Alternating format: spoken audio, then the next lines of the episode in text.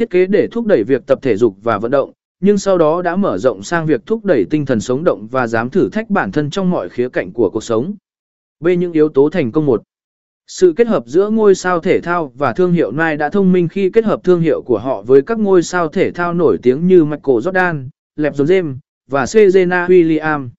Những hình ảnh của những ngôi sao này khiến chiến dịch trở nên thú vị và gắn liền với tên tuổi của họ. Hai sự táo bạo trong thông điệp một phần quan trọng của thành công của The do ít nằm ở thông điệp táo bạo mà chiến dịch.